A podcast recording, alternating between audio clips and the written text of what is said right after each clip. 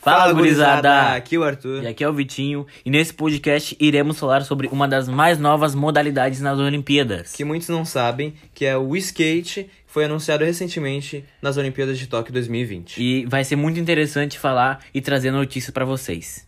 Bom, e antes de começarmos o assunto sobre o skate, queria falar que o Comitê Olímpico Internacional, conhecido como COI, anunciou as datas das Olimpíadas para os dias 23 de julho e 8 de agosto, faltando somente 42 dias, repito, 42 dias para o- a estreia dos Jogos. Mano, só eu que tô ansioso pra estreia das Olimpíadas? Claro que não, Arthur. Acho que todo mundo deve estar ansioso para as estreias. E já que a gente é brasileiro, vamos falar da seleção brasileira de parque e street. Eles tiveram o primeiro training camp na Califórnia, Estados Unidos, graças à parceria da Confederação Brasileira de Skate e o Comitê Olímpico do Brasil. Todo esquecidinho esse meu irmão. Tá louco? Esqueceu de comentar sobre os integrantes da seleção brasileira. Ah, Começando com o parque feminino. Foram confirmados que estarão presentes Dora Varela, Isadora Pacheco, Indiara Aspe, Victoria Bassi e Letícia Gonçalves. Agora no parque masculino. Luiz Francisco, Pedro Barros, Pedro Quintas, Matheus Hiroshi. Orochi. O Orochi vai tá? estar? Que Orochi não é um MC, mano. Deixa eu continuar, por favor, não viaja. Murilo Pérez e Ericles Fagundes.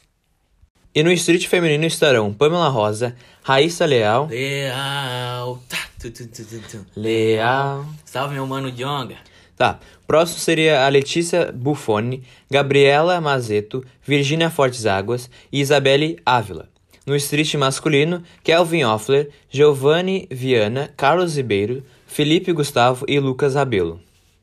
Dentre todos os colocados que A citamos gente- aqui, A gente tem o primeiro brasileiro exatamente, classificado. sempre temos o primeiro. E quem que foi esse brasileiro? Foi o Luiz Francisco. O Luiz? Nosso mano Luizito, com apenas 20 anos. 20 anos, primeiro 20 colocado. aninhos. Muito louco. Olha isso. E ele que veio das ruas de São Paulo e também foi vice- vice-campeão do Alberto. Opa! Alberto Aberto. não, né? Aberto. Aberto. Foi vice-campeão do Aberto Aberto Internacional. Internacional da Nanjing. E o segundo no ranking mundial. Segundo. Cara, ah, isso, isso deve ser muito louco. E eu te pergunto, Arthur, o, como que tu sentiria? Como, primeiro- Qual o sentimento que se, se fosse tu no lugar dele? O primeiro classificado para as Olimpíadas. Isso. Cara, eu ia sentir uma emoção muito grande e ia ficar muito grato, porque eu provavelmente batalhei muito por aquilo, ia ser uma emoção muito grande. Exatamente. Então é um sentimento gratificante para ele. E parabéns, mano. E pra todo o Brasil, né? É, é verdade. Força. Retomando o assunto sobre o treinamento dos atletas, a seleção ela terá com base em algumas das melhores pistas da Califórnia. Califórnia, irmão. Tipo, Outro nível. Outro patamar. Eu, pelo menos, tenho muita vontade de morar lá. Ah, imagina, tu, tu vê Pier de Santa Mônica, as praias As lindas, praias. sabe? Então deve ser muito bala. É, retomando o assunto, é, a programação diária dos atletas, ela combina com treinamentos físicos e técnicos, além de sessões de recuperação. E com todo esse caos que a gente está vivendo na pandemia, eles têm que seguir o protocolo de prevenção ao Covid, é, que foi estabelecido pelo, pela CB, CBSK. Valeu, Valeu, gurizada. gurizada. Caraca, mano. Tamo conectado, então.